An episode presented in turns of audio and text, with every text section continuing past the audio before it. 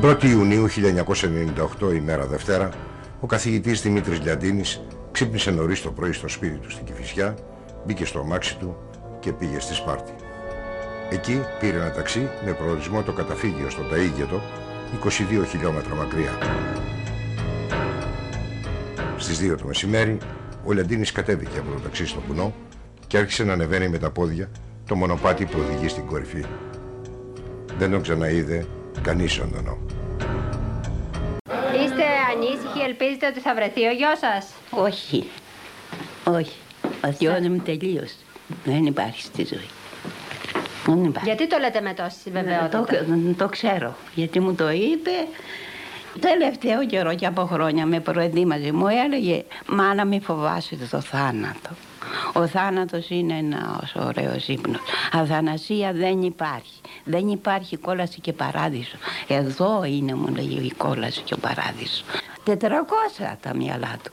Και ξέρεις τι μου έλεγε; Μου έλεγε εγώ έχω ζήσει πέντε ζωές. Έχω ζήσει. Σαν να έχω ζήσει πέντε ζωές. Έχουμε από τη μια το λιαντίνι που όταν μιλάει ή όταν γράφει αποπνέει ζωή, χαρά, αισιοδοξία και απ' την άλλη έχουμε την πράξη του. Αυτό το οξύμορο μου μοιάζει ένιγμα. Πώς πάντρεψε αυτός ο άνθρωπος αυτά τα δυο; Θα έρθει η στιγμή, πολύ γρήγορα, που θα μιλήσω εγώ για το Γιαντίνη. Ήταν ένα μέλος της ομάδος Ε. Πως ο καθηγητής Γιαντίνης ζει και είναι κάπου στην Αμερική. Εγώ που είμαι ζωντανός σήμερα, μετά από δύο-τρεις μήνες θα είμαι νεκρός. Γιατί να περιμένει τόσα χρόνια; Δεν έχει αυτοκτονήσει. Καλός δάσκαλος δεν ήταν, διότι ο δάσκαλος που δίδει τέτοια παραδείγματα... Μούντζες! Μούντζες! Σε αυτό το μηχανισμό! Θέλουμε να ζήσουμε! Θέλουμε να πολεμήσουμε! Αυτή είναι η σκληρή αλήθεια για τον καθηγητή Δημήτρη Λιαντίνη. Είναι τα podcast της LiFO.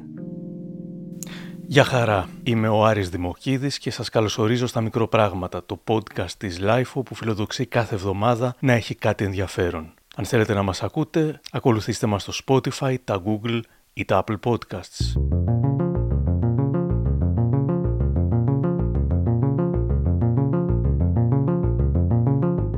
Ο Δημήτρης Νικολακάκος γεννήθηκε στην Λιαντίνα Λακωνίας το 1942. Αργότερα θα άλλαζε το επώνυμό του σε Λιαντίνης για να τιμήσει τον τόπο καταγωγής του. Η μητέρα του δούλευε στο χωράφι, ο πατέρας πήγαινε στο ελαιοτριβείο που ήταν προϊστάμενος, τα παιδιά έπαιζαν στη φύση, δεν ένιωθαν ότι τους έλειπε τίποτα. Εκτός από τον Δημήτρη υπήρχε ο δίδυμος αδερφός του Στέφανος και ο τρίτος αδερφός Γιώργος. Κατοχή, μετά εμφύλιος, βιβλία και βιβλιοθήκες δεν υπήρχαν, όμως ο θείος του ήταν ένας μορφωμένος παπάς και η μάνα του Λιαντίνη, που διάβαζε και ίδια πολύ, τους έφερε βιβλία του. Σε ένα ντοκιμαντέρ της ΕΡΤ του 2006 σε σενάριο σκηνοθεσία Νίκου Παπαθανασίου, ο αδερφός του Γιώργος θα έλεγε Ο Δημήτρης ήταν ένα παιδί με φλόγα, από μικρή ηλικία.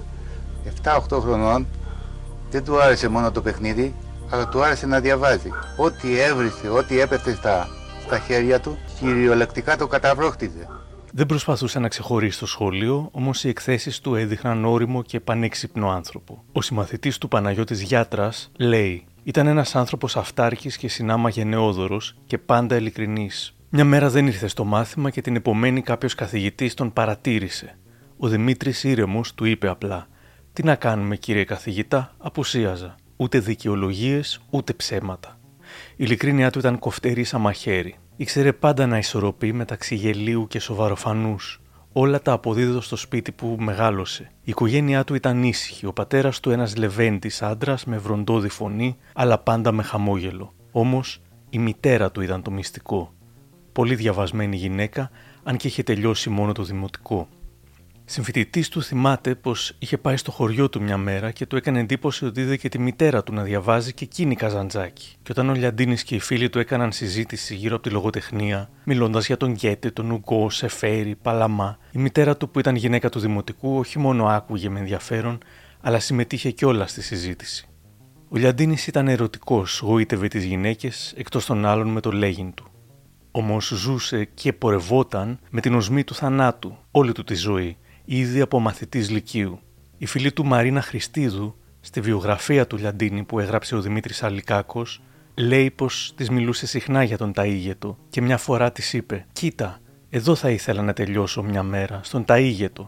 Δεν με παρατάς, βρε μίμη, του λέω. Εγώ έχω ξεπαγιάσει και εσύ μου λες τι θα κάνεις όταν γεράσεις. Το απόγευμα επέστρεψα στη Σπάρτη. Καθώς έλεγα στη μητέρα μου πώς πέρασα, της είπα και αυτό που μου είπε ο Μίμης.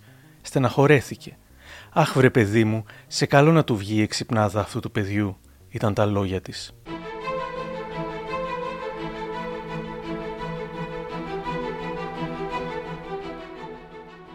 Το 1960 περνάει στη φιλοσοφική, μετακομίζει στα πετράλωνα Αττικής αφήνοντας τη Λακωνία. Το 65 πηγαίνει φαντάρος, μετά το στρατό εργάζεται σε φροντιστήριο, όμως η ζωή στην Αθήνα τον κουράζει. Διορίζεται στους Μολάους, μένει δύο χρόνια, πήγαινε στο σχολείο χωρίς γραβάτα και σακάκι και είχε προβλήματα με τον επιθεωρητή. Δεν ακολουθούσε τους κανονισμούς της Χούντας. Τα παράτησε, έφυγε στη Γερμανία για μεταπτυχιακές σπουδές. Πέρασε δύσκολα, όμως όταν γύρισε είχε αλλάξει. Το 1973 γυρίζει από τη Γερμανία. Εκεί είχε γνωρίσει τη γυναίκα του, την Νικολίτσα Γεωργοπούλου. Παντρεύτηκαν την πρωτοχρονιά του 1973 και από την αρχή της ξεκαθάρισε δύο πράγματα. Πρώτον, κάθε πέμπτη βράδυ θα λείπω από το σπίτι, ποτέ δεν θα ρωτήσεις το γιατί. Και δεύτερον, δεν θα κοιμηθούμε ποτέ μαζί. Και έτσι έγινε για τα 26 χρόνια που έμειναν παντρεμένοι. Στο πρόσωπό της είδε τη γυναίκα που όφιλε να θυσιαστεί για να δημιουργήσει ο ίδιος. Σε συνέντευξή της στον Α θα έλεγε «26 χρόνια δεν του είπα άσε με ήσυχη, τον είχα σαν πολύτιμο αλάβαστρο, μην πέσει και σπάσει».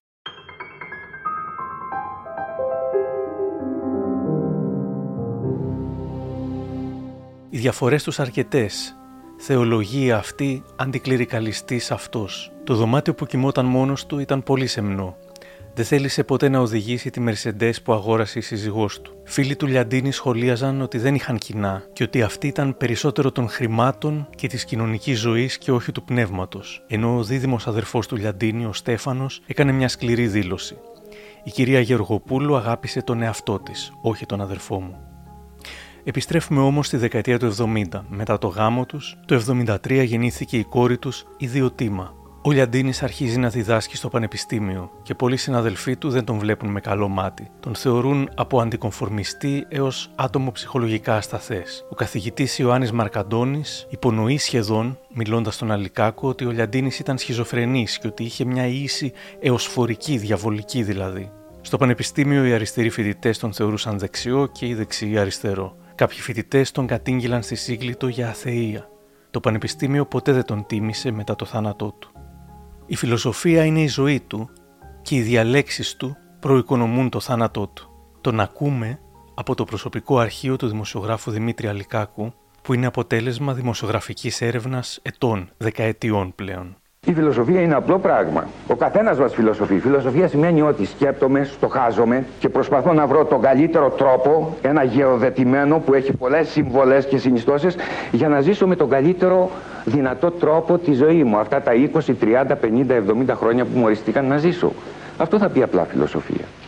Και ξέρουμε πολλούς απλοϊκούς ανθρώπους που δεν έχουν και τίτλους και περγαμηνές, οι οποίοι φιλοσοφούν και ζουν μια πολύ ωραία ζωή. Λοιπόν, σε αυτή την οπτική λέει ο Πλάτων φιλοσοφία στη μελέτη θανάτου. Όταν λέει μελέτη θανάτου εννοεί τη σχέση του καθένα μας με το δικό του θάνατο.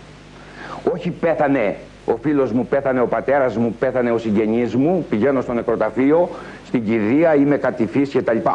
Όχι αυτό. Εκεί να ξέρετε τις περισσότερες φορές που πηγαίνουμε και μπορεί να πονάμε και να λυπόμαστε και τα λοιπά, κατά βάθος χαιρόμαστε, λέει ο Φρόιντ με την βαθύ ψυχολογία, διότι χωρίς να το ξέρουμε λέμε αυτός πέθανε, εγώ ζω. Υποσυνείδητα και σκοτεινά. Μπορεί να μην δείχνουμε, φεύγουμε με αισθήματα δηλαδή κατάφασης. Όχι αυτό. Φιλοσοφία είναι μελέτη θανάτου κατά την έννοια ότι στοχάζομαι απάνω στο δικό μου θάνατο.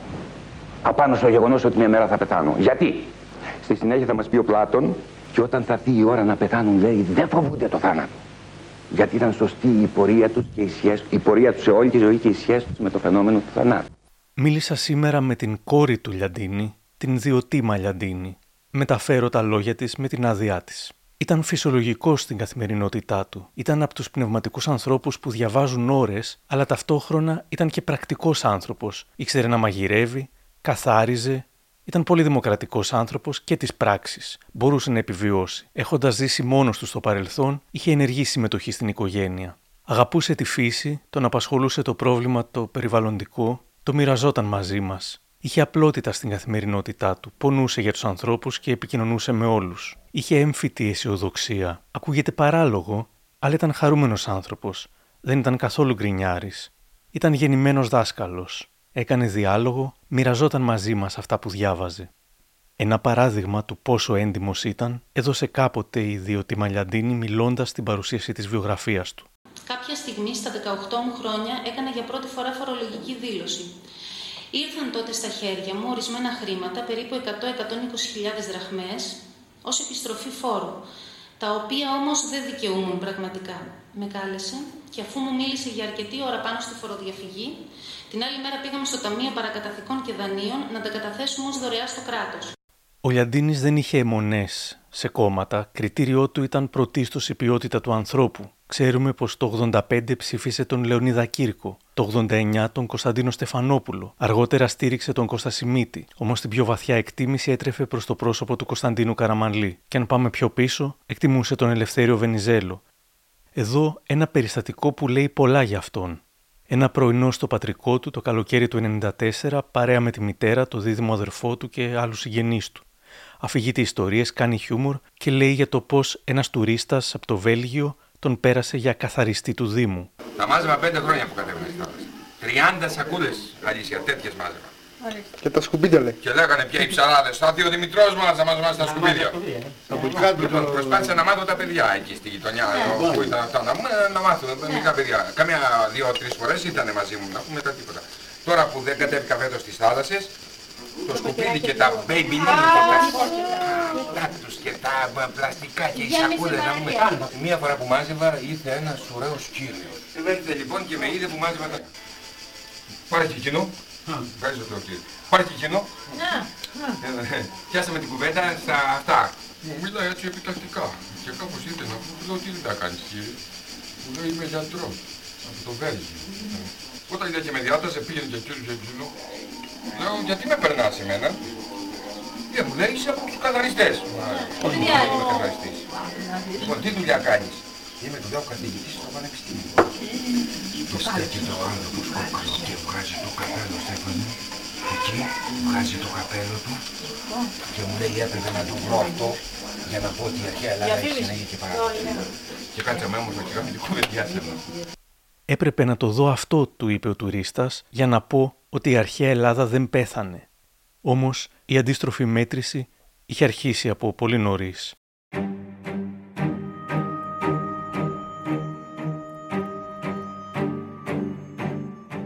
Το σημείο κλειδί της αρχής του τέλους είναι ο γάμος της κόρης του τον Οκτώβριο του 97. Ήρθε η ώρα να φύγω, λέει τότε στο φίλο του Μίλτο Κυρικόπουλο. Τελείωσα με τις υποχρεώσεις μου, πάντρεψα και το παιδί μου, είμαι ελεύθερος. Το 1998 είχε έρθει η στιγμή.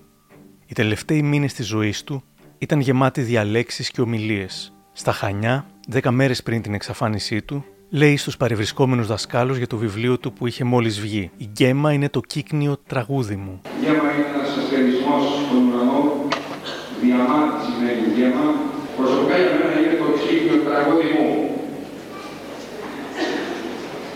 Κύκνιο τραγούδι, καταλαβαίνετε τι σημαίνει.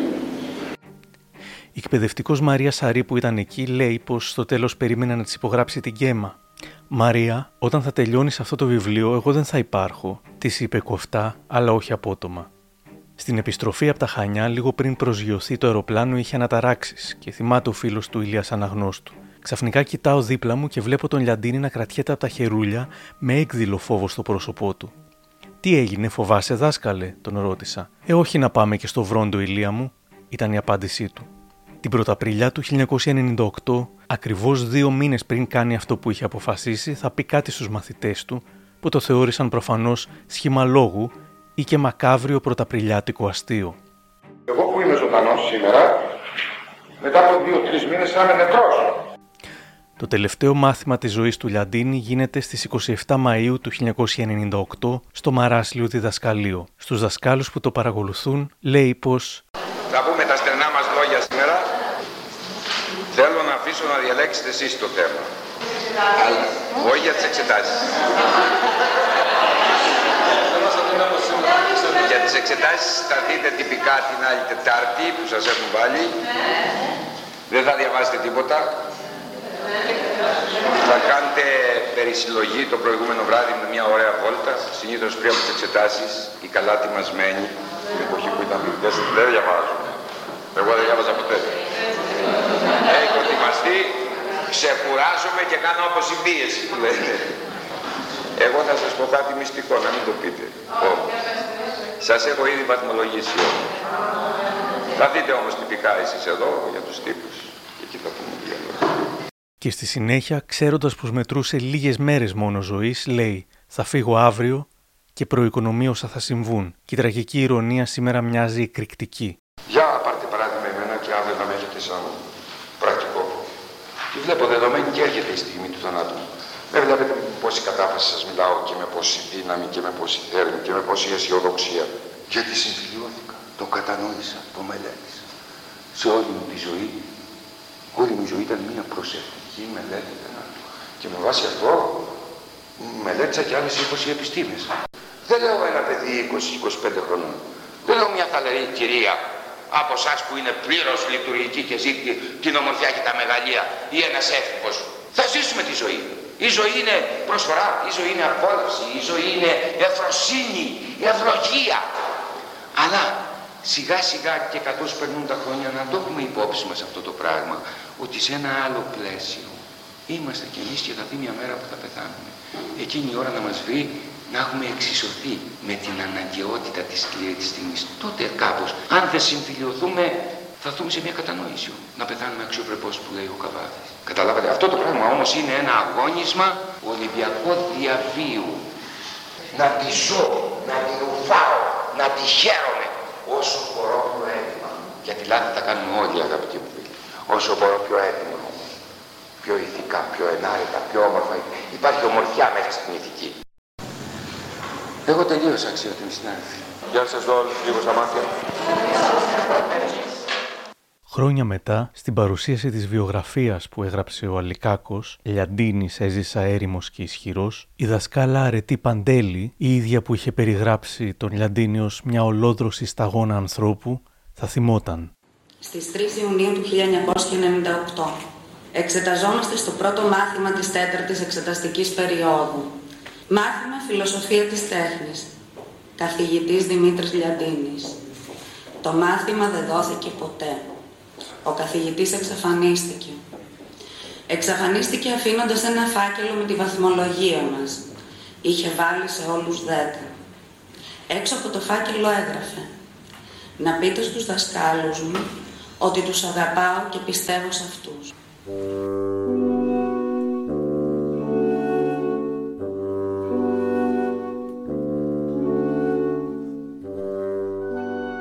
Τις ίδιες μέρες συναντάει φίλους και τους αποχαιρετά. «Θέλω να πεθάνω όρθιος στη φύση», λέει.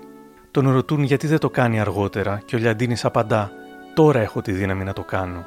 Με κοίταξε στα μάτια, θυμάται ο Δημήτρης Τρομπούκης και μου είπε «Όταν θα σε ρωτήσουν για μένα να πεις ότι υπήρξα ανδρείος». «Δεν νομίζω να με ρωτήσει κανένας Δημήτρη μου». «Θα σε ρωτήσει φίλη μου». Δίνει χρήματα σε συγγενείς του. Την πέμπτη το απόγευμα, 28 Μαΐου, του 98 κατέβηκε για τελευταία φορά στο χωριό του τη Λιαντίνα. Ήθελε να αποχαιρετήσει τους συγγενείς του και να πάρει μαζί του την εικόνα του χωριού του, του σπιτιού του. Την Παρασκευή 29 Μαου το πρωί πηγαίνει στη Σπάρτη, συναντά αγαπημένους φίλους και τους ενημερώνει πως θέλουν να καταθέσουν ένα στεφάνι στο άγαλμα του νομοθέτη Λικούργου. Θα σας ενημερώσω, τους είπε, για το πότε. Το βράδυ της ίδιας ημέρας αποκάλυψε το μεγάλο μυστικό στη μητέρα του. Μάνα άκου, της είπε. Σύντομα θα λάβεις μια μαχαιριά όχι στην πλάτη αλλά στην καρδιά. Θέλω να φανείς γενναία σαν αρχαία Σπαρτιάτησα που έχανε το γιο της, αλλά έστεκε περήφανη. Η μητέρα του κατάλαβε αμέσως και αντέδρασε. Όχι, παιδί μου, όχι, εγώ πρέπει να φύγω πρώτη. Μανούλα ηρέμησε. Νιώθω ότι έχω ζήσει πέντε ζωές. Ήρθε η ώρα να φύγω. Παιδί μου, σπλάχνο μου, πάντα πίστευα σε σένα. Α γίνει αυτό που θες.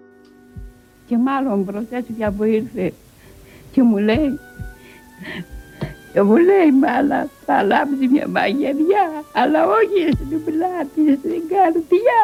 Θέλω να σταθεί γενναία όπως οι αρχές Σπαρτιάτης. Ξέρεις μου λέει όταν γινόταν πόλεμος και φέγαν τα παιδιά τους Τους δίνουν τα όπλα και τους λέγανε θα είναι πιτάς ή θα έρθείτε νικητές ή σκοτωμένοι. Γι' αυτό μου λέει για παρακαλώ. Ε; Σας ζήτησε να είσαστε γενναία. Ναι, να είμαι γενναία, ναι. Τον αγκάλιασε και τον φίλησε. Και εκεί ο Λιαντίνης της είπε τα στερνά του λόγια. «Μάνα, σε ευχαριστώ εσένα και τον πατέρα που με γεννήσατε». Ο αδερφός του Γιώργος, μιλώντας στην Ελένη Βλάση... Όχι, δεν προσπάθησε να τον εμποδίσει. Ήξερε ότι ο Δημήτρης ό,τι ήταν να κάνει θα το κάνει, εφόσον ε, έχει κανονίσει όλες τις δουλειές, δεν είχε αφήγει εκκρεμότητες, τίποτα, δεν μπορούσε να τον σταματήσει κανένας. Είχε γράψει τα βιβλία που ήθελε, δεν τον σταμάταγε τίποτα πια. Την Κυριακή 31 Μαΐου το απόγευμα παίρνει τηλέφωνο τον αντισυνταγματάρχη Μανώλη Μπουρλάκη για να του πει ότι δεν θα μπορούσε να βρεθεί σε μια τιμητική τελετή που θα γινόταν για αυτόν το πρωί της Δευτέρας. Λοιπόν, αν μου συμβεί κάτι και δεν έρθω αύριο, να δώσετε το άγαλμα στην κόρη μου και στη γυναίκα μου και να πείτε καθώς θα το δίνετε. Ο Λιαντίνης έπεσε για την Ελλάδα και την νεότητα. Η σύζυγός του Νικολίτσα Γεωργοπούλου Λιαντίνη θα πήγε την τελευταία τους μέρα μαζί. Ήταν πάρα πολύ όμορφα, πολύ γλυκά και τρυφερά. Ήταν πολύ τρυφερός όλο το Σαββατοκύριακο, αλλά όχι μόνο με μένα. Υπάρχουν φίλοι του που μου είπαν ότι τους πήρε τηλέφωνο την Κυριακή το βράδυ, τους είπε: Είμαι πάρα πολύ ευτυχισμένος και ελπίζω να είσαι κι εσύ. Ο Λιαντίνης το βράδυ, ξημερώματα προς 1η Ιουνίου, δεν κοιμήθηκε. Διάβασε για άλλη μια φορά τα τρία τελευταία κεφάλαια από τη ζωή εν τάφο του Μυριβίλη και άφησε το βιβλίο ανοιχτό στο κομμωδίνο του. Σημείωσε σε μια σελίδα «Αύριο λοιπόν, αύριο η μεγάλη μέρα». Ξημέρωσε Δευτέρα 1η Ιουνίου του 1998.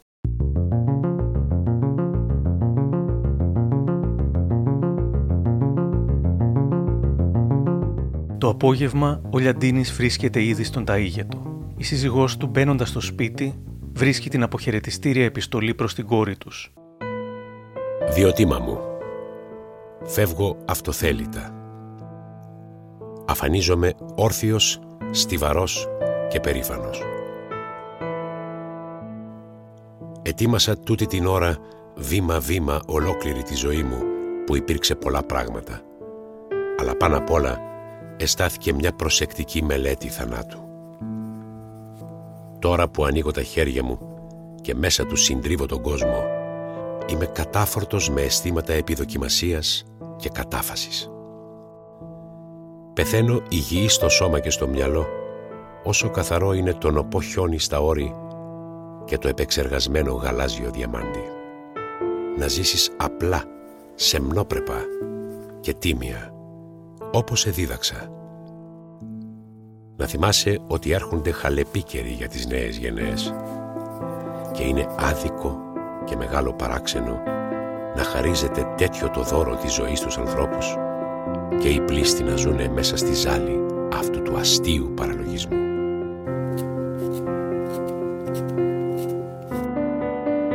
Η τελευταία μου πράξη έχει το νόημα της διαμαρτύρησης για το κακό που ετοιμάζουμε εμείς οι ενήλικοι στις αθώες νέες γενναίες που έρχονται. Ζούμε τη ζωή μας τρώγοντας τις σάρκες τους. Ένα κακό αβυσαλαίο στη φρίκη του. Η λύπη μου για αυτό το έγκλημα με σκοτώνει. Έζησα έρημος και ισχυρός. Λιαντίνης. Και μετά το κλείσιμο με το «έζησα έρημος και ισχυρός» Ο Λιαντίνης προσθέτει «Τη μέρα που θα πέσω έδωσα εντολή να στεφανωθούν οι μορφές Σολομού στη Ζάκυνθο και Λικούργου στην Σπάρτη. Η σύζυγός του ειδοποιεί αμέσως τον αδερφό του στο χωριό. Εκείνος με έναν ντόπιο ανεβαίνει γρήγορα στο καταφύγιο, αρχίζουν να ψάχνουν. Σύμφωνα με όλες τις ενδείξεις, γράφει ο Δημήτρης Αλικάκος, τις δυνατές φωνές του αδερφού δεν αποκλείεται να τις άκουσε ο Λιαντίνης μέσα στη σιωπή του τοπίου. Αν πάντως συνέβη αυτό, δεν αντιδρά. Ποιος ξέρει πόσο δύσκολο ή όχι του ήταν να συγκρατηθεί, να μην υποκύψει στις ειρήνες. Κανείς δεν ξέρει πώς βίωσε τις τελευταίες μέρες ή ώρες της ζωής του. Την επόμενη μέρα, 3η 2 Ιουνίου, η κόρη του Διοτήμα πηγαίνει στη Σπάρτη απευθύνει έκκληση προς τον πατέρα της να γυρίσει πίσω. Η ΕΡΤ παίρνει αποκλειστική συνέντευξη από τη σύζυγο του καθηγητή, η οποία έχει ειδοποιήσει τον Πάνο Σόμπολο σχετικά με το θέμα. Οι έρευνες εντείνονται. Οι δημοσιογράφοι ζητούν να μάθουν πληροφορίες για τον ιδιόρυθμο καθηγητή, ο οποίος όσο ήταν εν ζωή είχε απορρίψει κάθε πρόσκληση της τηλεόρασης. Από σχετικά άσημος γίνεται διαβόητος. Και πρώτο θέμα. Πήρα τηλέφωνο το πρωί, μου είπε η νύφη του ότι απουσίασε, ότι πήγε μια βόλτα. Εγώ υποψιάστηκα, κατάλαβα. Πάλι λέω πάει στο αγαπημένο του μέρος να το ξαναδεί πάλι. Οπότε δεν είναι να είχε μεταφέρει πράγματα. Θα μπορούσε να από κουβέρτες μέχρι τι. Και από το σπίτι δεν λείπει παραδείγματος χάρη κανένα μπουφάν του που θα χρειαζόταν για το βουνό. Ένα λεπτό, ένα λεπτό. Μπορεί να μας πει ο ίδιος ο κύριος Τσούνης. Θυμάστε τι φορούσε ο καθηγητής Λιαδίνη, κύριε Τσούνη; Ένα μαύρο μεταξύ των μπουφάν το μόνο. Να τον ακούσουμε, κύριε Γεωργοπούλου, να μας το πει ο ίδιος. Τι φορούσε; Ένα που κάποιος αφορούσε, ναι. ε, δεν ήταν πολύ ε, προς το μπλε, ήταν ανοιχτό πολύ. Δύο μήνες πριν, κύριε Τσούνη, σας έχει εντοπίσει ο καθηγητής Διατήμη, σας έχει πει ότι θα σας χρειαστεί μετά από δύο μήνες. Σημαίνει ότι την ημερομηνία, κυρία Γεωργοπούλου, την έχει προσδιορίσει τη συγκεκριμένη ημερομηνία ενώ εδώ και αρκετό καιρό. Και ε, όπως φαίνεται από τα γεγονότα, την έχει πολύ καιρό προσδιορίσει. Πολύ καιρό. Πόσο καιρό πριν θα μπορούσε δηλαδή; Σίγουρα την έχει προσδιορίσει μετά το γάμο της κόρης του. Άρα κύριε Τσούνη. Ε, Απλώ τον ρώτησα πώ λέγεται και μου είπε Λιαντίνης και mm. τον ρώτησα τι δουλειά κάνει και μου λέει είναι δάσκαλος. Mm. Ε, και απόφαση για να μου μιλήσει και δεν Πάντα έτσι έλεγε. Είναι δάσκαλος. Δεν είπε ποτέ είμαι καθηγητή Πανεπιστημίου Λιαντίνης. Ποτέ και σε κανέναν. Είμαι δάσκαλος έλεγε mm. πάντα. Ποτέ δεν χρησιμοποιήσει τον τίτλο του καθηγητή Πανεπιστημίου. Ήταν ένας τίτλος τον οποίο δεν ήθελε ποτέ του να χρησιμοποιήσει. Δεν τύπωσε ποτέ του κάρτα. Κάρτα αυτό Λιαντίνη δεν έχει τυπωθεί ποτέ να λέει Δημήτρης Λιαντίνης καθηγητής Πανεπιστημίου. Ποτέ. Φτάνετε λοιπόν στο καταφύγιο, σας λέει κάτσε 5 λεπτά μαζί μου να κάνουμε ένα τσιγάρο και να φύγεις μετά. Ναι. Αυτή την τελευταία στιγμή μιλήσατε καθόλου πάλι μαζί του ή μείνατε σιωπηλή και εκεί; Όχι, απλώ μου λέει Γεια σου φίλε. Και έφυγα. Γεια σου φίλε. Αυτές ήταν οι τελευταίες λέξεις που είπε ποτέ σε άνθρωπο. Στις 7 το απόγευμα της επόμενης μέρας στεφανώθηκαν οι πρωτομές του Λικούργου στη Σπάρτη και του Σολομού στη Ζάκυνθο. Η εφημερίδα Τα Νέα έχει άρθρο. Ψάχνουν απελπισμένο καθηγητή πανεπιστημίου. Λίγες μέρες μετά στην τηλεόραση μιλάει Νίκη Γουλανδρή, ευεργέτηδα και πρόεδρος του Μουσείου Φυσικής Ιστορίας. Ίσως ο πρώτος άνθρωπος που κατανόησε τι έκανε ο Λιαντίνης και τόλμησε, τότε που τον έλεγαν τρελό, να τον υπερασπιστεί. Ε, Κυρία Γουλανδρή, έχετε καμία αμφιβολία ότι ο καθηγητής Λιαντίνης έχει αυτοκτονήσει; Νομίζω, κύριε Καψί, ότι πρέπει να δεχθούμε ότι δεν έχει αυτοκτονήσει, αλλά πάντως ότι δεν είναι εν ζωή. Γιατί εγώ δεν θα έλεγα ότι αυτό το διάβημά του είναι αυτοκτονία. Τι, πώς θα το ονομάζετε εσείς; Α, θα το έλεγα ότι είναι το τέρμα μιας ζωής, μιας στάσης ζωής, ένας προγραμματισμός για, για μια εθελούσια αποχώρηση από τον κόσμο. Πάντως όχι με την έννοια της αυτοκτονίας που είναι πράξεις α, απόγνωσης, α, πράξεις πεσιμισμού αν θέλετε, απεσιοδοξίας ή δυστυχίας. Ήταν ένας γνώστης της αρχαίας γραμματείας όσο λίγοι φαντάζομαι στον κόσμο και όχι μόνο και όλου του δυτικού πνεύματος και όλου του σύγχρονου ποιητικού και, φυσιο... και φιλοσοφικού λόγου. Ο ίδιος ε, θεωρούσε ότι η αποχω... το τέλειωμα της ζωής πρέπει να είναι ένας, μια κάθαρση. Όλη τη ζωή την έβλεπε σαν κάθαρση. Αποχωρώντας από τη ζωή έπρεπε κανείς να δώσει το τελευταίο του δείγμα, να αφαιρέσει το τελευταίο δείγμα εγωισμού. Πράγματα τα οποία, ξέρετε, όταν στάλεγε σε έπιθε ότι αυτό, σε αυτόν συμβαίνουν αυτά. Ήταν μια διαμαρτυρία ζωής, διότι έβλεπε την κρίση του κόσμου, την οποία δεν μπορούσε να πλησιάσει. Και δεν την πλησιάζει κανείς άνθρωπος, γιατί την έχουμε το τίμημα, το μεγά, την, τη μεγάλη τιμή της αξίας του ανθρώπου την έχουμε εγκαταλείψει. Σε αντίθεση με την Γουλανδρή, γνωστή δημοσιογράφος καθηγήτρια πανεπιστημίου, χαρακτηρίζει εκείνες τις μέρες τον Λιαντίνη ψυχασθενή, εκείνες τις ώρες που διάβαινε το κατόφλι του θανάτου και που η γερόντισα μητέρα του θρυνούσε την απώλεια του παιδιού της. Η σύζυγός του ουσιαστικά δηλώνει πως γνώριζε εδώ και χρόνια την πρόθεσή του να εξαφανιστεί. Δέχομαι την πράξη του, λέει, γι' αυτό δεν θα φορέσω μαύρα ούτε θα τον θρυνήσω. Θα διαμαρτυρηθεί μάλιστα στο βραδινό δελτίο του Sky για τις φάρσει που τι κάνουν και για τις φήμες που θέλουν το σύζυγό της ζωντανό. Ξέρω ότι το έχει κάνει, καταλήγει. Όπως το πιστεύει η μάνα του, έτσι το πιστεύω και εγώ. Αρχίζει πια να γίνεται πεποίθηση των συγγενών του ότι δεν θέλει να βρεθεί. Οι έρευνες σταματούν. Όμως περίπου 10 μέρες μετά, στις 16 Ιουνίου, ξαφνικά όλα αλλάζουν.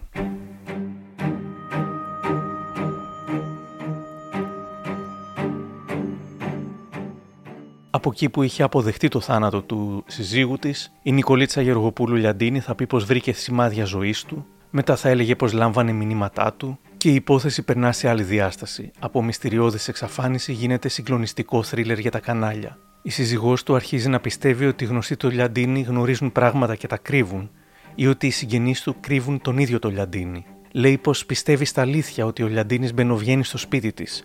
Προσπαθεί να τον καταγράψει με βίντεο, με ήχο. Η σύζυγός του θα επέμενε. Ποιος ταΐγετο. Ο Λιαντίνης δεν έχει καμία σχέση με τον ταΐγετο. Ενώ θα δήλωνε αργότερα στον Νίκο Χατζηνικολάου. Λέγατε ότι όποιος δεν πιστεύει ότι ζει ο Λιαντίνης έχει μυαλό κουκουβάγια ή χελώνας. Και το είπα. Ε, τώρα λέτε δεν πιστεύω ότι θα τον ε, ξαναδώ. Δεν λέω τη λέξη πιστεύω, λέω το ένστικτό μου. Δεν μου λέει ότι θα τον ξαναδώ τον ίδιον ως μορφή ηλική, δηλαδή ως σώμα.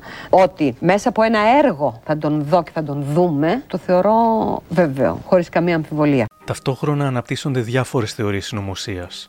Ότι ανήκει σε μυστική οργάνωση, στην ομάδα Ε, ότι κρύβεται, ότι χάθηκε στις πύλες του τα ηγέτου, ότι είναι μεταμφιεσμένος και κυκλοφορεί ανάμεσά μας ή ότι ήταν άρρωστος και γι' αυτό αυτοκτόνησε. Στα τέλη εκείνου του καλοκαιριού, η σύζυγός του ζητά από την αστυνομία να κάνει μια ακόμα μεγάλη οργανωμένη επιχείρηση με εκπαιδευμένους σκύλους. Ο πρόεδρος της κοινότητας Λιαντίνας. Αυτός ήταν το όνειρό του να κάθεται απάνω να γναντεύει. Κάθεται και αγναντεύει και αγναντεύει εδώ τη Σπάρτη. Την περιφέρεια, το χωριό του, το μέρος που διάβαζε. Όλα αυτά γιατί από τον Ταίγιο το απάνω μα θα ανέβουμε απάνω και με τα κιάλια. Φαίνεται και πεθαμένος θέλει να τα γναντεύει. Και ο αδερφός του Γιώργος Εμάς μας έχει δώσει να καταλάβουμε ότι δεν θέλει να βρεθεί. Αλλά έχει δώσει ανθρώπους, έχει πει, ξέρουν σχετικά, δηλαδή ακριβώς που είναι. Και θα βρεθεί έπειτα από 6-7 χρόνια. Δεν μπορούμε να το, να το αποκαλύψουμε αυτό, αλλά έχει δώσει να καταλάβουν ότι πότε θα τον ευρούμε. Εδώ δηλαδή από κατοικού περίπου. Ε, ναι, κατοικού, καλούς φίλους και αυτά να πούμε. αυτά. Υπάρχει άνθρωπος που γνωρίζει αυτή τη στιγμή. Ε, δεν μπορώ τώρα να σας πω τίποτα, αλλά μας έχουν. Αξίζει, δηλαδή πρέπει να κρατάς ένα τέτοιο μυστικό. Και γιατί; Όχι, ήταν επιθυμία του. Ήταν επιθυμία του. Γιατί, γιατί να μην το κρατήσουμε το μυστικό; Αυτός, αυτός, έχει, αυτός έχει τελειώσει. Δεν ήταν άνθρωπο να παίξει παιχνίδια και αυτά να πούμε. Τι θέλει να αδελφός θα θέλατε να τον βρείτε. Όχι, όχι. Όχι, εφόσον ήταν η δική του επιθυμία, εγώ δεν θέλω να πω. Με αυτό που γίνεται τώρα εδώ συμφωνείτε; Όχι, δεν συμφωνώ. Ε, Ασχέτως τώρα τι θα κάνουν οι υπηρεσίες, εντάξει δηλαδή, να πούμε. Εγώ δεν θέλω. Δεν θα, ζωντανό δεν είναι, μην ψάχνετε. Ε, εγώ τι έχει κάνει, το έχει κάνει. Εκείνες τις μέρες οι άνδρες της ΕΜΑΚ ανακρίνουν σε εισαγωγικά τη μητέρα του Λιαντίνη. Ξέρω ότι κάπου είναι, μια φορά στη ζωή δεν υπάρχει. Το ξέρω. Ξέρετε δηλαδή την τοποθεσία που είναι; Όχι παιδί μου, όχι. μόνο. Να το ξέρει από εδώ. Το έχει κρατήσει κοινό μυστικό; Το έχει κρατήσει δικό του μυστικό.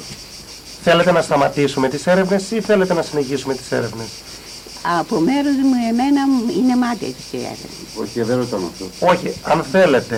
Και να βρεθεί όπως λέει αυτός στο γράμμα της κόρης του, θέλει να τον, να τον πειράξει. Μα δεν θα τον πειράξουμε, αν τυχόν τον βρούμε. Δεν θέλει ούτε κεριά και λιβάνια και παπάδες και δεσποτάδες. Είναι εναντίον της θρησκείας, γιατί δεν έχουν κάνει πολύ κακό στην Καλύτερα να μείνει όπως είναι, εκεί που είναι. Εάν είναι, σε περίπτωση που. Αν είναι. Εάν, αν το ξανασκέφτηκε, τι θα θέλατε το παιδί. Αν είναι, θα του έλεγα ευχαρίστω να γυρίσεις στη γυναίκα και στο παιδί του. Ξέρω, παιδί μου, τι να σας πω, τι να σας πω, τι να σας πω. Το παιδί μου σα λέω όμως ήταν διαμάντη, ξέρετε κάτι διαμάντη, σε όλα του κύριου. Αυτό που έκανε έπρεπε να το κάνει. Αυτό δεν μπορούσε να προσφέρει κι άλλα πολλά ε, Λέει στην ότι, κοινωνία. Ξέρεις τι μου έλεγε, ότι είχα να προσφέρω το πρόσφερα το έργο μου το τελείως. Όποιος θέλει να γνωρίσει τι άνθρωπος είμαι, ήμουνα, να διαβάσει τα βιβλία μου. Η έρευνα δεν βρίσκει τίποτα και για τα επόμενα 7 χρόνια υπάρχει σιωπή.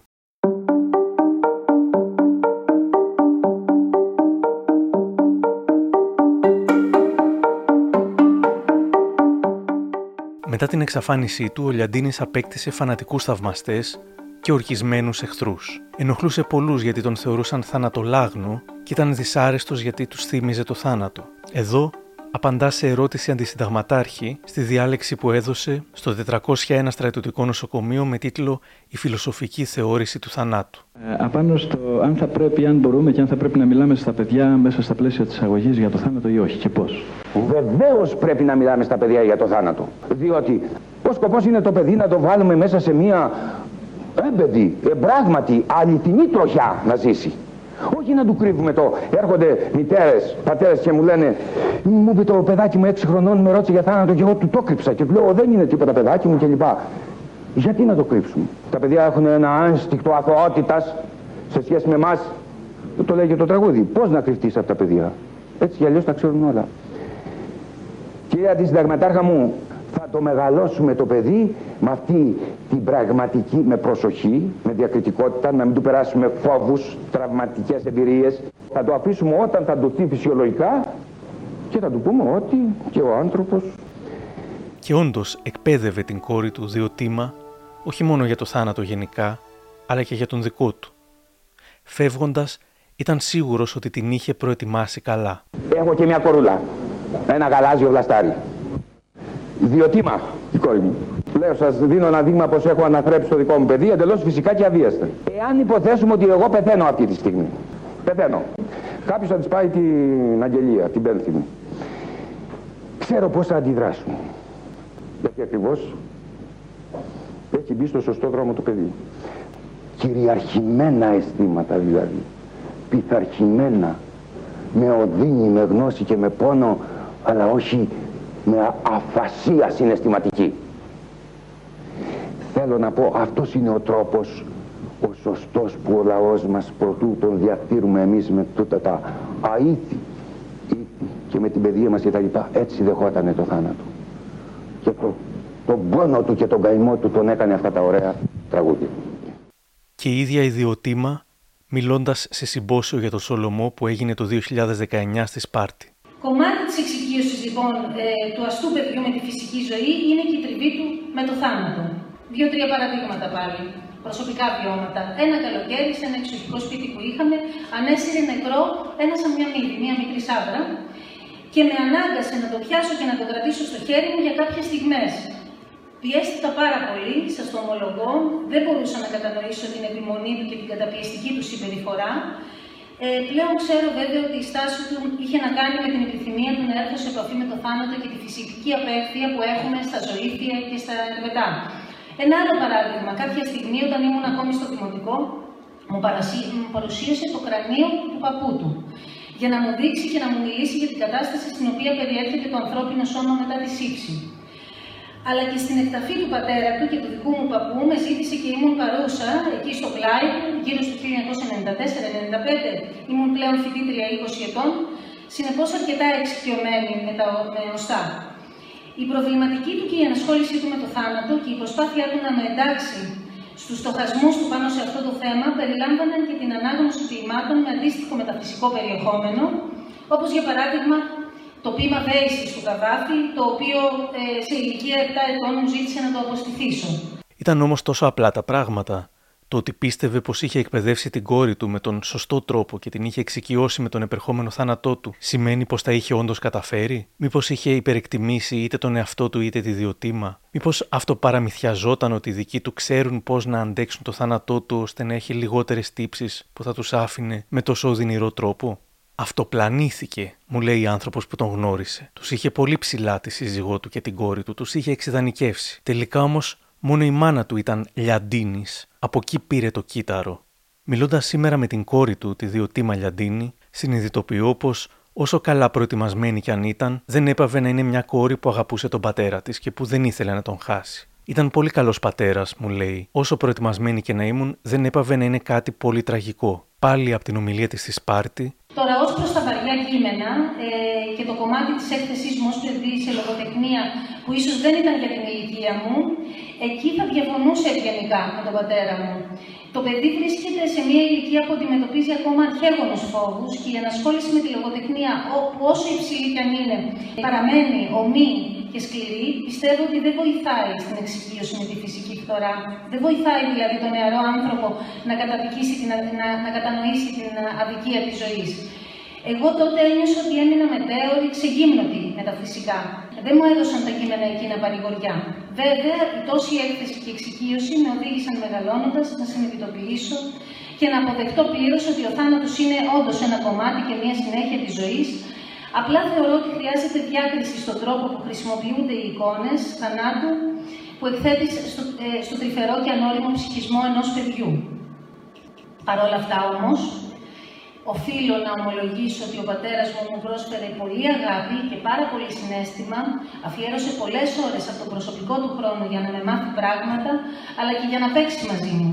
Είναι φυσικό να μετέδωσε και σε μένα, δίχως να το σκεφτεί, πόσο το άντεχα ένα μέρος από την προσωπική του υπαρξιακή πάλι, και να βρει τη δική του ίσως αλήθεια, την προσωπική των επιλογών του. Τα πρώτα χρόνια ήταν δύσκολα, μου λέει σήμερα η Διωτή Μαλιαντίνη. Χρειάστηκα αρκετά χρόνια για να μπορέσω να το αφομοιώσω μέσα μου. Ήμουν 24 ετών, ήμουν ενήλικη, αλλά ήμουν ακόμα νέα. Καθώς όμως η Διωτήμα πενθούσε για τον πατέρα της, έγινε και κάτι άλλο. Κάτι που δεν περίμενε, ίσως και ούτε ο ίδιος ο Λιαντίνης. Ήρθε η ξαφνική, αδιφάγα δημοσιότητα. Και από εκεί που σχετικά λίγοι γνώριζαν τον πατέρα της, ξαφνικά όλοι είχαν γνώμη για αυτόν. Κάποιοι μάλιστα και πολύ κακή γνώμη. Όσο προετοιμασμένοι κι αν ήταν για το πένθος, δεν ήταν προετοιμασμένοι για ένα δημόσιο πένθος. Παρόλα αυτά, η Διωτή Μαλιαντίνη προόδευσε στη ζωή της. Έγινε καθηγήτρια θρησκευτικής τέχνης στο τμήμα Κοινωνικής Θεολογίας της Θεολογικής Σχολής του ΕΚΠΑ. Κι αν Σούσουρο είχε συνοδεύσει τη δημιουργία της έδρας, πολλοί μιλούσαν για επιβολή της στο πανεπιστήμιο από τη μητέρα της και ακόμα και για σκάνδαλο με την οικογένεια Χριστινάκη, πρέπει να πούμε πως αφενός δικαιώθηκε και επισήμως, καθαρίζοντας ουσιαστικά το όνομά της, και αφετέρου, όπως μου λένε άνθρωποι του χώρου, έχει αποδειχτεί αξιόλογη καθηγήτρια.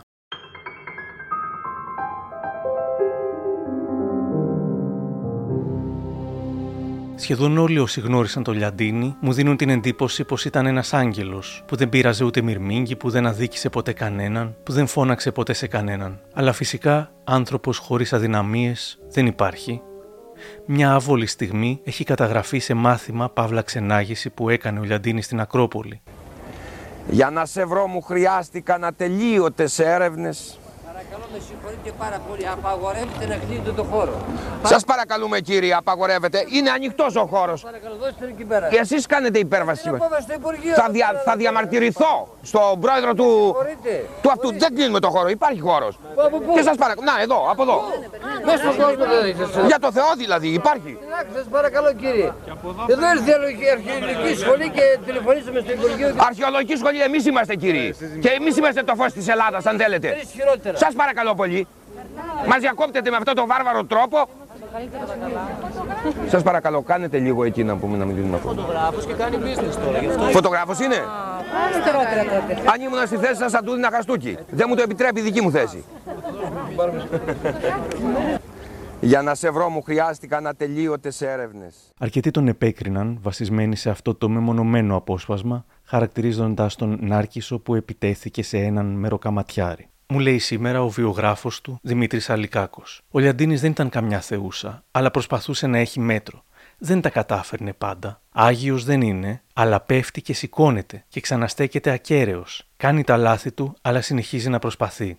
Αρκετοί στέκονται ακόμα και σήμερα αρνητικά μπροστά στο φαινόμενο Λιαντίνη. Μίλησα με παλιούς του φοιτητές και κάποιοι από αυτούς μου λένε πως έλεγε ανοησίες στο αμφιθέατρο. Κάποιοι τον θεωρούν φαφλατά, με στόμφο, που έπινε στα μαθήματα. Έναν γκουρού New Age αυτοβοήθειας που λέει τετριμμένα πράγματα πασπαλισμένα με αρχαιολατρία και ελληνική πίεση. Ένας μου λέει, ένιωσα ότι είχε πολλές γνώσεις, τις οποίες όμως αράδιαζε με ασυνάρτητο τρόπο, πράγμα που με κούραζε. Μια φοιτήτριά του μου λέει, επειδή έτυχε να τον έχω καθηγητή το 92, η εντύπωσή μου αλλά και πολλών συμφοιτητών μου ήταν χείριστη. Ο άνθρωπος έλεγε εντελώς ασυνάρτητα και άσχετα με το αντικείμενο αντικείμενο πράγματα στο μάθημα, ενώ τα τρία συγγράμματα που μοίραζε σε ένα μάθημα ήταν παντελώς άσχετα με το αντικείμενο της παιδαγωγικής. Απλά εντυπωσίαζε όσους εντυπωσίαζε με τις μεγαλοστομίες και απλώς ρητόρευε χωρίς στόχευση για να καλύψει το δίωρο. Τέλος, ένας ακόμα φοιτητής του μου λέει πως δεν έκανε μάθημα, έκανε μια ευχάριστη διάλεξη και εκδρομές είχε μετατραπεί σε ξεναγό. Χρησιμοποιούσε τα εθνικά στερεότυπα του ελληνικού ιδεόδου,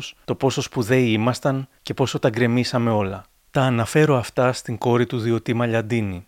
Σαν κόρη του, μου λέει, που τον έζησα μέχρι τα 24 μου, ξέρω πως ήταν πολύ καλός άνθρωπος με ανιδιοτελή, έντονο συναισθηματικό κόσμο. Τον είδα κι εγώ στα μαθήματα. Ναι, δεν ήταν συστηματικός. Αν σε ενδιέφερε να, περάσεις, να πας για να περάσεις το μάθημα, δεν θα εκτιμούσες και πολύ τον τρόπο που το έκανε.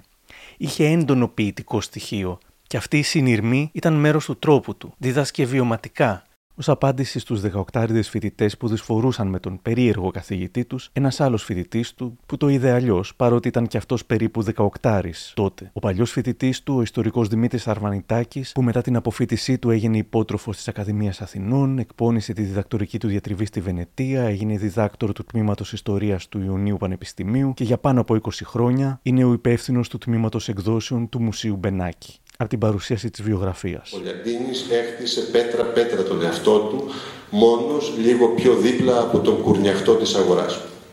Αυτό υπήρξε μια δραματική στιγμή της ύπαρξής του και αυτό πρέπει να υποθεί με λόγια που αρμόζουν.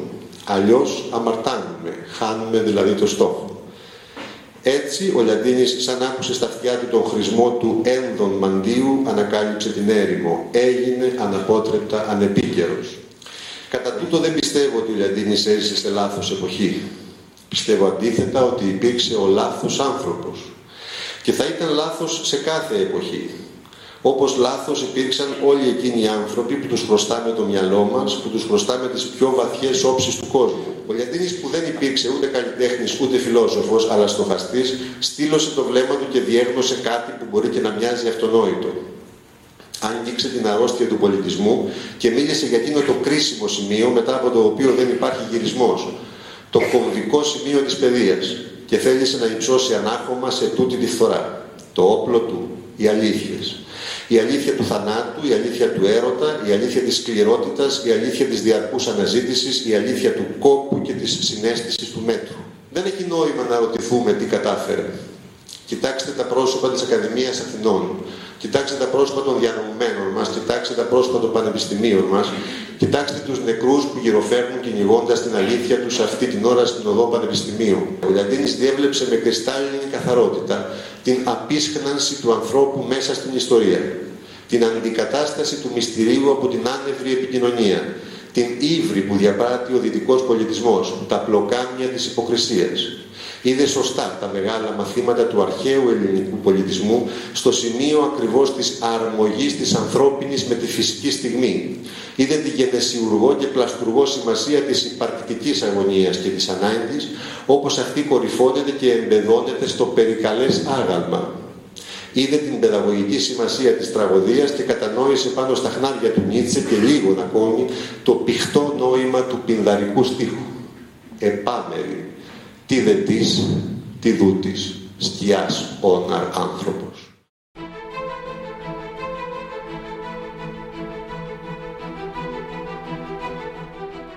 Τα χρόνια περνούσαν και διάφορες φήμες ακούγονταν, με πιο έντονη ότι θα εμφανιστεί στους Ολυμπιακούς Αγώνες του 2004 που θα γινόταν στην Αθήνα, ίσως ακόμα και μέσα στο γήπεδο, ως μεγάλη έκπληξη. Υπήρχε όμως ένας άνθρωπος ο οποίος ήξερε τα πάντα ο ξάδελφός του Παναγιώτης Νικολακάκος από το χωριό, ο επωνομαζόμενος Παναγιώταρος, έπρεπε από τη στιγμή που έπαψε να χτυπάει η καρδιά του Λιαντίνη να παίξει τον πιο σημαντικό ρόλο της ζωής του. Να τον βρει, τον περιφρουρήσει και να κρατήσει το στόμα του ερμητικά κλειστό για 7 ολόκληρα χρόνια. Και στο τέλος να οδηγήσει την κόρη του Λιαντίνη διοτήμα στο σωστό σημείο. Τα 7 χρόνια πέρασαν και στις 6 Ιουνίου του 2005 ο Παναγιώτερος παίρνει τηλέφωνο την Νικολίτσα Γεωργοπούλου Λιαντίνη. «Ήρθε η ώρα να σου πω κάποια πράγματα που ξέρω», της λέει. Η σύζυγος του Λιαντίνη δεν πιστεύει τίποτα ακόμα και όταν ιδιωτήμα πηγαίνει με τον Παναγιώτερο στον Ταΐγετο. Βλέπει το σκελετό του, τον φακό του, τον στυλό του, τα τσιγάρα του. «Ήμουν η πρώτη που τον είδε», μου λέει σήμερα, Έπειτα καλέσαμε την αστυνομία. Από τη μία ήταν ανακουφιστικό, γιατί ένιωσα πως έκλεινε ένας κύκλος, μια αβεβαιότητα. Ταυτόχρονα όμως ήταν και πολύ θλιβερό. Καθώς ο Λιαντίνης δεν πήρε ούτε κάλιο, ούτε χρησιμοποίησε τα διάφορα δηλητήρια που βρέθηκαν μαζί του, ενδέχεται να πέθανε από ασυτεία ή ακόμα και από το κρύο, κάτι που ίσως είχε υπολογίσει και ίσως και ελπίσει. Μια μέρα μετά τη μεγάλη ανακάλυψη πηγαίνουν όλοι στο βουνό. Αστυνομία, εμάκ, συγγενείς και τα κανάλια. Ακούστε πόσο πιεστική έως και ανέστητη ήταν η δημοσιογράφη, ανακρίνοντας σχεδόν τον αδερφό του Λιαντίνη Γιώργο, ο οποίος όμως μετά και από τις σχετικές προτροπές του αδερφού του που τον είχε προετοιμάσει για τους δημοσιογράφους, τους υπομένει με αμήχανη καλοσύνη. Τι, τι, τι είδατε με το που πήγατε στη σπηλιά και τι έγινε; Εντάξει, παιδιά, τι να σας πω τώρα. Είμαι, είμαι συγκλονισμένος να πούμε. Το ξέρω ότι έχει τελειώσει, αλλά άλλο να ξέρεις ότι έχει τελειώσει και, να, και άλλο να το βλέπεις. Τι βρέθηκε μέσα στη σπηλιά; Τι να σας περιγράψω τώρα. Ο άνθρωπος σκελετωμένος και τα προσωπικά του αντικείμενα. Ποια είναι αυτά; Ε, ήταν μερικά πράγματα που είχε μαζί του. Ένας φακό, μια πένα, ε, πακέτο τσιγάρα, κάποια, κάποια σύρικα. Διαβάσατε καθόλου κάποιες σημειώσεις του, γιατί λένε Όχι, ότι πρέπει όχι, κάποιες όχι. σημειώσεις. Όχι, δεν ξέρω, είναι, είναι μερικά πράγματα που είναι τυλιγμένα σε νάιλον στα κούλα. Δεν σας άφησαν από, την, επι- από τον εγκληματολογικό. Όχι, δηλαδή. όχι, ναι, ναι. Θα μας- Πάντως ο αδελφός σας αυτό ήθελε ακριβώς, αυτό που συνέβη. Νομίζω ότι έγιναν τα πράγματα όλα όπως το, το επιθυμούσε να πούμε. Και στα 7 χρόνια που είχε πει, αυτό ήθελες για αυτό. Ε, Εσείς ξέρετε ότι το μυστικό του το έχει αποκαλύψει στον ε, ξαδερφό σας, τον κύριο Παναγιώτη; Όχι, ε, δε- όχι, ξεκάθαρα δεν το ξέραμε. Είχαν υποθεί μερικά πράγματα, δεν το ξέραμε να πούμε. Να σας πω εντάξει. κάτι, κύριε Γιώργο. Αν ένας άνθρωπος υπάρχει, αυτός είναι φίλος του και συγγενής σας, ο οποίος γνώριζε από την αρχή, γιατί να περιμένει τόσα χρόνια να οδηγήσει την έρευνα εκεί; Γιατί, γιατί έτσι το ήθελε ο ίδιος ο καθηγητής Τζαντίνης. Το- Από ό,τι φαίνεται του το ζήτησε να πούμε και αυτός έδωσε το λόγο του και τον εγκράτησε το λόγο του. Οι δημοσιογράφοι εντοπίζουν και τον Παναγιώταρο, όμως αυτός είναι ακόμα πιο λακωνικός. Μόνο μία ερώτηση θα σας κάνουμε και Ποια θα είναι η απαντήσουμε να ερώτηση; φύγετε. Σας είχα αφήσει σημείωμα να αποκαλυφθεί το 2005. Όχι, απλώς είχαμε συζητήσεις. Είχατε συζητήσεις. Άρα εσείς είχατε αποφασίσει την ημερομηνία δηλαδή που σα έρχονταν εδώ. Δεν είχε προσδιορίσει ο ίδιος. Την είχε προσδιορίσει ο ίδιος γραπτός ή προφορικός; Προφορικός. Το σημείο σας το είχε υποδείξει ο ίδιος; Ναι, από μακριά. Το είχατε δει δηλαδή στο παρελθόν; Είχατε έρθει μαζί; Όχι ποτέ. Διαπιστώνουμε πως είχε αφήσει ακόμα ένα στοιχείο. Στη φωτογραφία του οπισθόφυλλου του τελευταίου του βιβλίου Γκέμα τον βλέπουμε μπροστά από μια πυραμίδα να δείχνει ψηλά. Δεν είναι τυχαίο πως το μέρος το οποίο επέλεξε είναι στην κορυφή του ταΐγετου στην επωνομαζόμενη πυραμίδα.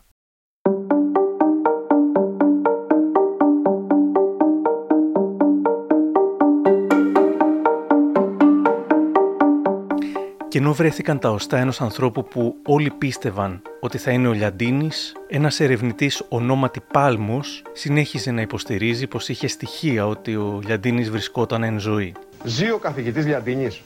σε απομόνωση στη Νότια Αμερική, προφανώς για να έχει την ησυχία του να ασχοληθεί με τη σκέψη του, τη συγγραφική του ε, δυνατότητα κτλ. Κύριε Νικολακάκο, πώς τα ακούτε όλα αυτά; Λοιπόν, με αυτά που ακούω με έχει πιάσει ταχυπαλμία τώρα. Δηλαδή, αντί να θα, σας- θα σας το πω μια και πάντα.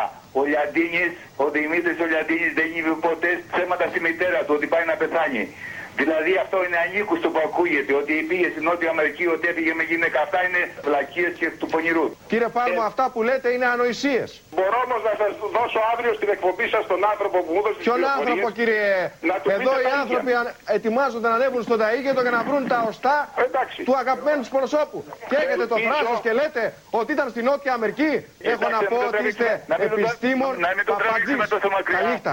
Λυπάμαι πάρα πολύ για την έκρηξη, αλλά όσα έλεγε ο άνθρωπος αυτός είναι παπατζηλίκια του κερατά. Σήμερα μας φαίνεται αυτονόητα σεβαστή η επιλογή του Λιαντίνη να φύγει από τη ζωή, όμως τότε το κλίμα υπήρξε αρκετά εχθρικό. Σε άλλη εκπομπή του Στέφανου Χίου εκείνες τις πρώτες μέρες, ο αδερφός και ο δάσκαλος του Λιαντίνη υποχρεώθηκαν, σε ζωντανή σύνδεση από το χωριό τους, τη Λιαντίνα, να ακούν για ώρες εξαιρετικά αμφιλεγόμενους καλεσμένους να μιλούν άσχημα για τον αδερφό τους. Ο αρνητικός μιμητισμός μπορεί να οδηγήσει τη στιγμή αυτή που μιλάμε και που κάνουμε την εκπομπή σε μια καινούργια αυτοκτονία. Όταν υπάρχουν μυριάδε άνεργοι και φτωχοί βρίσκονται στα πρόθυρα της αυτοκτονίας, για αυτούς να αρχίσω δάκρυα. Για έναν άνθρωπο που τα είχε όλα, δεν του άξιζε ένα τέτοιο τέλος. Κυριακείο. Και δεν είναι και ελληνική παράδοση αυτό. πρόβλημα στην κοινωνία με την πράξη του.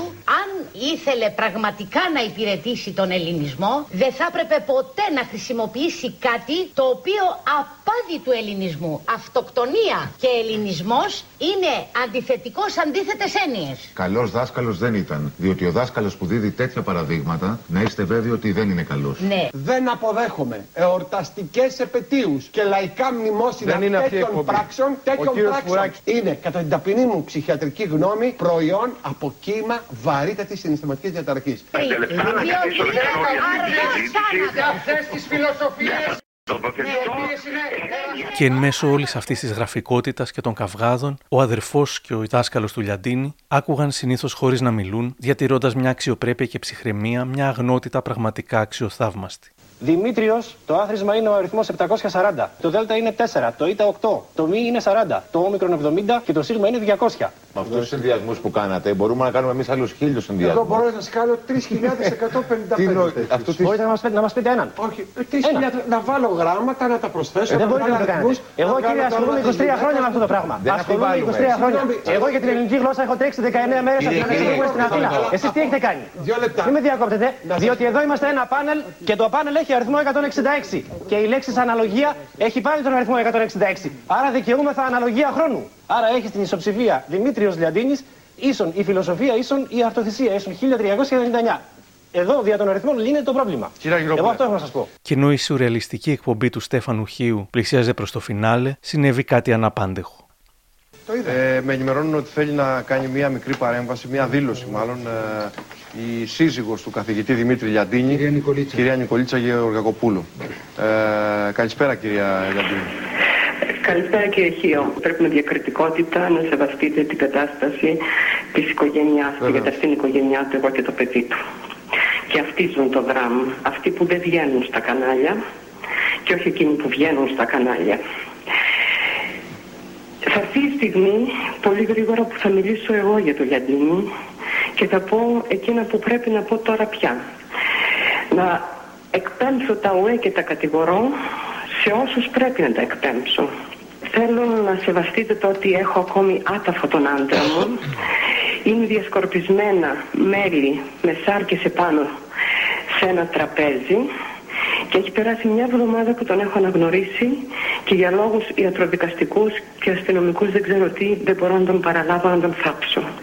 Σεβαστείτε αυτό το πράγμα και να ξέρετε εσείς και όλη η κοινωνία που σας ακούει ότι η Νικολίτσα Γεωργοπούλου Λιαντίνη δεν θα διστάσει μπροστά σε τίποτα ή να υπερασπιστεί ή να κατηγορήσει. Οποιαδήποτε πράξη, οποιαδήποτε ενέργεια και οποιουσδήποτε και οποιουσδήποτε έχουν συνεργήσει σε αυτό το γεγονός. Δεν θα πω τίποτα περισσότερο κύριε Χίο. Είναι, θα είναι μιλήσω. Πολύ, είναι πολύ ενηγματικά πάντως αυτά που μας λέτε. Και με εκείνα τα στοιχεία που εγώ έχω, που ουδής άλλος τα έχει όλα αυτά τα 7 χρόνια, θα αποδειχτεί το πότε πέθανε ο άντρας μου και ποιοι συνήργησαν σε αυτό το πράγμα. Είναι πολύ, είναι πολύ σημαντικά. Κυρία Γεωργοπούλου, σας παρακαλώ, ένα λεπτό ακόμα. Μείνετε, σας παρακαλώ. Σας παρακαλώ. Πάρτε την πάλι την κυρία Γεωργοπούλου, άφησε ένα φοβερό ένιγμα. Κάποιοι συνήργησαν στην αυτοκτονία του Λιαντίνη. Ακυρώσε την εκπομπή. Ένα λεπτό, ένα λεπτό. Κυρία Γεωργοπούλου, ένα λεπτό, σας παρακαλώ, έχει δώσει ένα...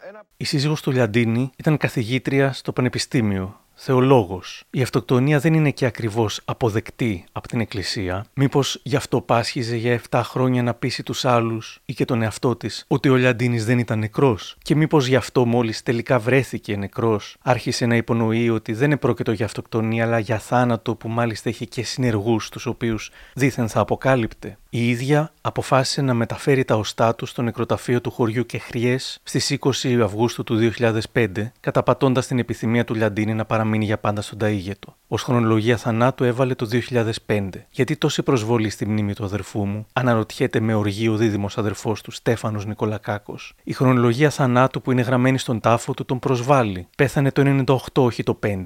Ακούγεται σαν φάρσα, γιατί τον ξερίζωσαν από το αγαπημένο του βουνό και τον φύτεψαν σε τόπο ξένο; Ενώ σε διάφορες φάσεις είχε δεχτεί είτε την αυτοκτονία είτε το θάνατο του συζύγου της, μέχρι και σήμερα δημοσίως η κυρία Γεωργοπούλου Λιαντίνη τον θεωρεί εξαφανισμένο, παρότι ήδη, σχεδόν από τότε που βρέθηκε ο σκελετός στον Ταΐγετο, η επιστήμη είχε μιλήσει. Εδώ ο ιατροδικαστής και προϊστάμενος της Ιατροδικαστικής Υπηρεσίας Αθηνών, Φίλιππος Κουτσάφτης. Δεν μου μένει καμία αμφιβολία ότι ο σκελετός που εξετάστηκε λεπτομερό ανήκει στον καθηγητή Δημήτρη Λιαντίνη. Πάντω στην ιστοσελίδα που διαχειρίζεται η χείρα του καθηγητή λιαντίνη.gr αναφέρεται η εξαφάνιση του 98 και κλείνει εκεί χωρίς καμία αναφορά στο γεγονός του θανάτου. Η ίδια κυκλοφορεί τις μεταφράσεις της γκέμας σε αγγλικά και γερμανικά, χωρίς να αναφέρει καν ότι έχει πεθάνει ο συγγραφέας. Και το 2016, δηλαδή πάνω από 11 χρόνια από τότε που επιβεβαιώθηκε τρόπο πως τα οστά ήταν δικά του, αυτή θα υποστήριζε πως ήταν ζωντανός. Λέει πως μόνο οι προσωπικοί της φίλοι γνωρίζουν από εμένα την αλήθεια και σιωπούν ευγενικά και απομένουν την αποκάλυψή της. Γιατί όλα τα υπόλοιπα είναι παραμύθια και προς επίρρωση όλων αυτών δηλώνει ότι έχει και αποδείξεις για όσα υποστηρίζει. Ήρθαν και οι αποδείξεις με φωτογραφίες τους σύγχρονες, όχι ότι εγώ τις χρειαζόμουν, αλλά για τους άλλους. Βάζει όντως μια φωτογραφία στο λογαριασμό της με την πλάτη σχετικά προφίλ ενός εργάτη στην Αμφίπολη. Το site Clone που δημοσίευσε την είδηση γράφει: Το εύλογο αλλά και ένα τριχιαστικό ερώτημα που προκύπτει μετά από αυτή τη συγκλονιστική αποκάλυψη είναι αν ο Λιαντίνης είναι ζωντανός, τότε τα οστά που είναι θαμμένα, ποιανού είναι, Από άλλη φωτογραφία του ίδιου εργάτη στην Αμφίπολη γίνεται σαφές ότι δεν είναι ο Λιαντίνης, αλλά κάποιος γύρω στα 35 με 40, αντί για τα 70 τόσο που θα ήταν αν ζούσε τότε ακόμα ο καθηγητής.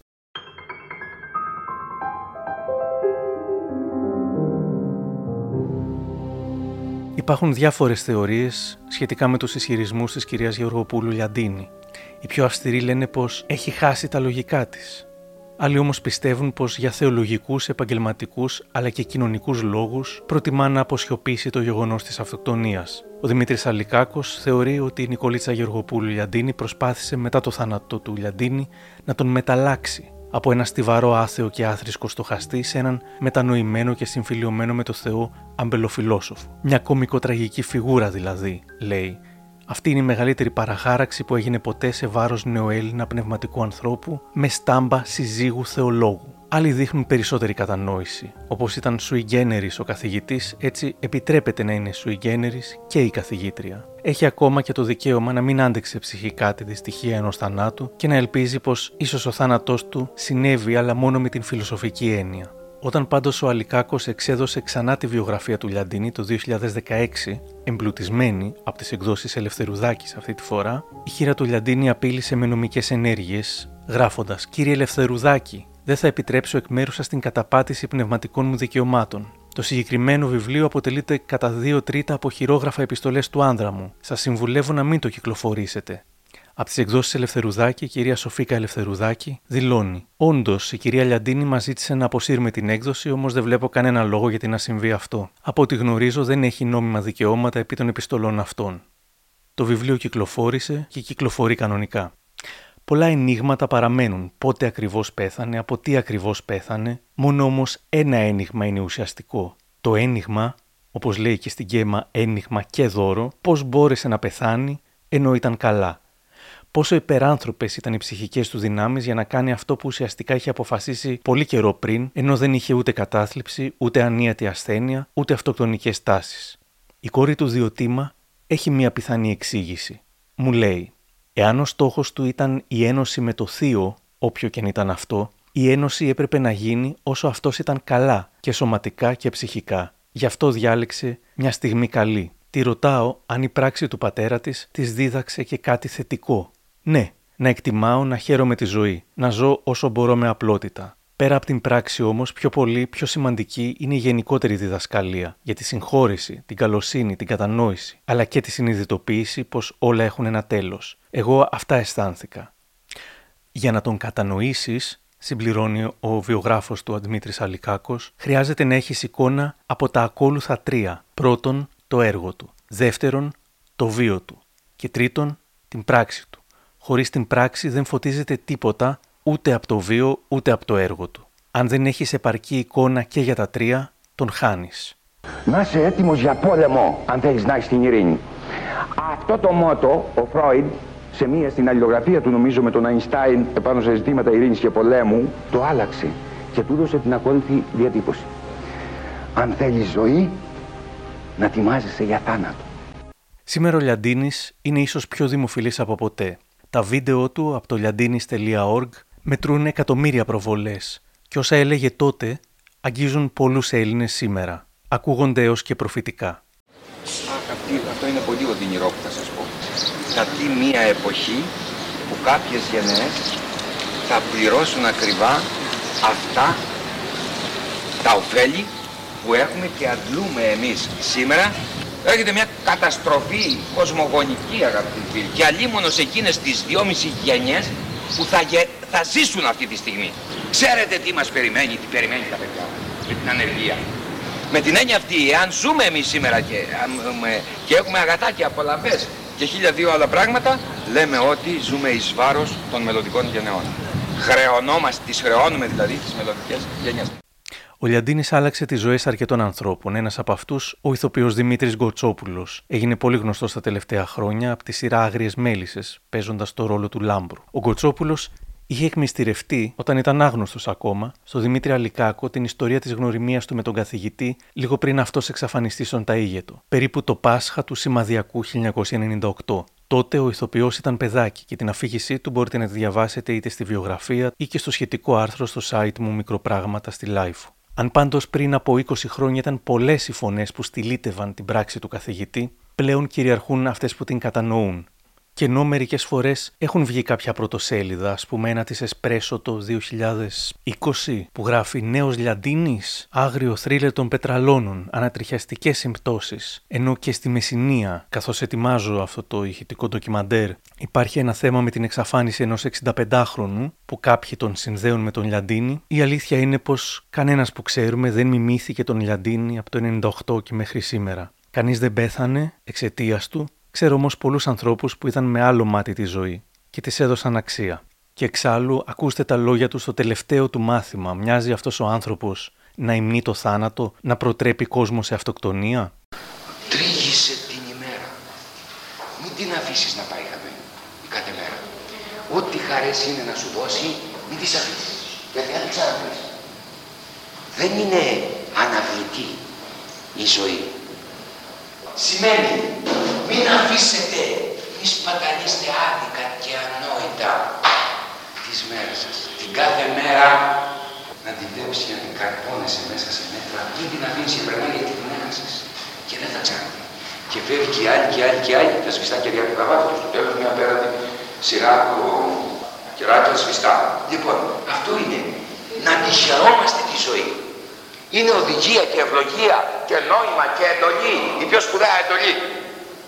Να τη χαίρεσαι τη ζωή, μέσα σε μέτρα όμως. Χωρίς υπερβολές, χωρίς να φτάνει στην ύλη. Αυτό είναι το νόημα. Που σημαίνει κατάβαση. Κάποιοι βέβαια προσπάθησαν να τον οικειοποιηθούν, μάλλον γιατί δεν τον κατάλαβαν. Μετά την εξαφάνισή του, το Λιαντίνι τον αγάπησε η ακροδεξιά, κάποιοι εθνικιστές και φυσικά η Χρυσή Αυγή. Θεώρησαν ότι η ελληνικότητά του τους στέριαζε. Πάνω εκεί, οι διαχειριστές της δημοφιλούς σελίδας liandinis.org και του Facebook Δημήτρης Λιαντίνης έκαναν μια γενναία ανακοίνωση. Καταδικάζοντας τη Χρυσή Αυγή, λένε πως οι Χρυσαυγίτες μπέρδεψαν την χωρίς όρια αγάπη του Λιαντίνη για την Ελλάδα με το ρατσισμό, με την ξενοφοβία και το μισαλόδοξο θυμό τους. Κατόπιν αυτού, γράφουν, χρήστες που δηλώνουν ότι ανήκουν στο νεοναζιστικό φασιστικό μόρφωμα Χρυσή Αυγή ή εκφράζουν θέσεις αυτής, παρακαλούνται να αποχωρήσουν τώρα από τη σελίδα μας που είναι αφιερωμένη στο Δημήτρη Λιαντίνη. Καμία ανοχή στη βαρβαρότητα. Αυτή είναι η παρακαταθήκη του. Επιτέλους, για μία ακόμα φορά, στον τάφο κρύπτη καταπαχτή λαγούμι, τελευταία κατοικία, πέστο, του μεγάλου δάσκαλου και φιλοσόφου. Πολλοί κόσμος επισκέπτεται ακόμα και σήμερα τη σπηλιά του Λιαντίνη. Το πιο συγκλονιστικό ντοκουμέντο όμως έρχεται μέσα από τη σπηλιά και είναι του ίδιου του Λιαντίνη. Μέσα στη σπηλιά βρέθηκε ένα κασετόφωνο και σε μια κασέτα που έφερε στο φως ο Δημήτρης Αλικάκος ακούγεται ο ίδιος να έχει καταγράψει κάτι. Απαγγέλει τον πραγματευτή του γρυπάρι. Στα μάτια του που τον πλανάν βάζει συχνά το χέρι αντίλιο και τρώει και τρώει τη στράτα του χωριού. Δε φαίνεται κι ουδέ βρικέται και μπαίνει μέσα στη σπηλιά και αποκοιμιέται.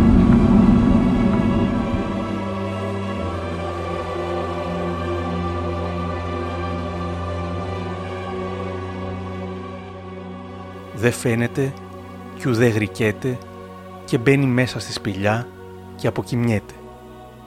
Αυτό έκανε.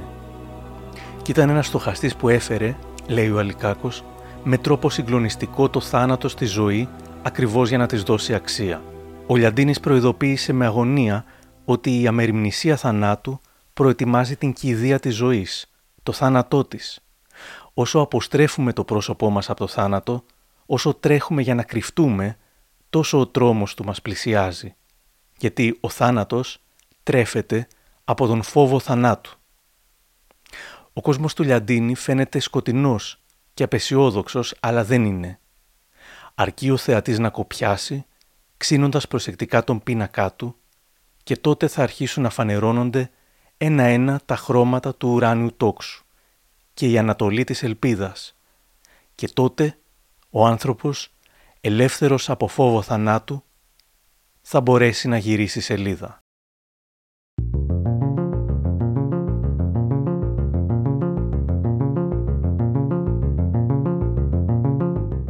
Κάπου εδώ τελειώσαμε. Αν θέλετε να μας ακούτε, ακολουθήστε μας στο Spotify, τα Google και τα Apple Podcasts. Γεια χαρά!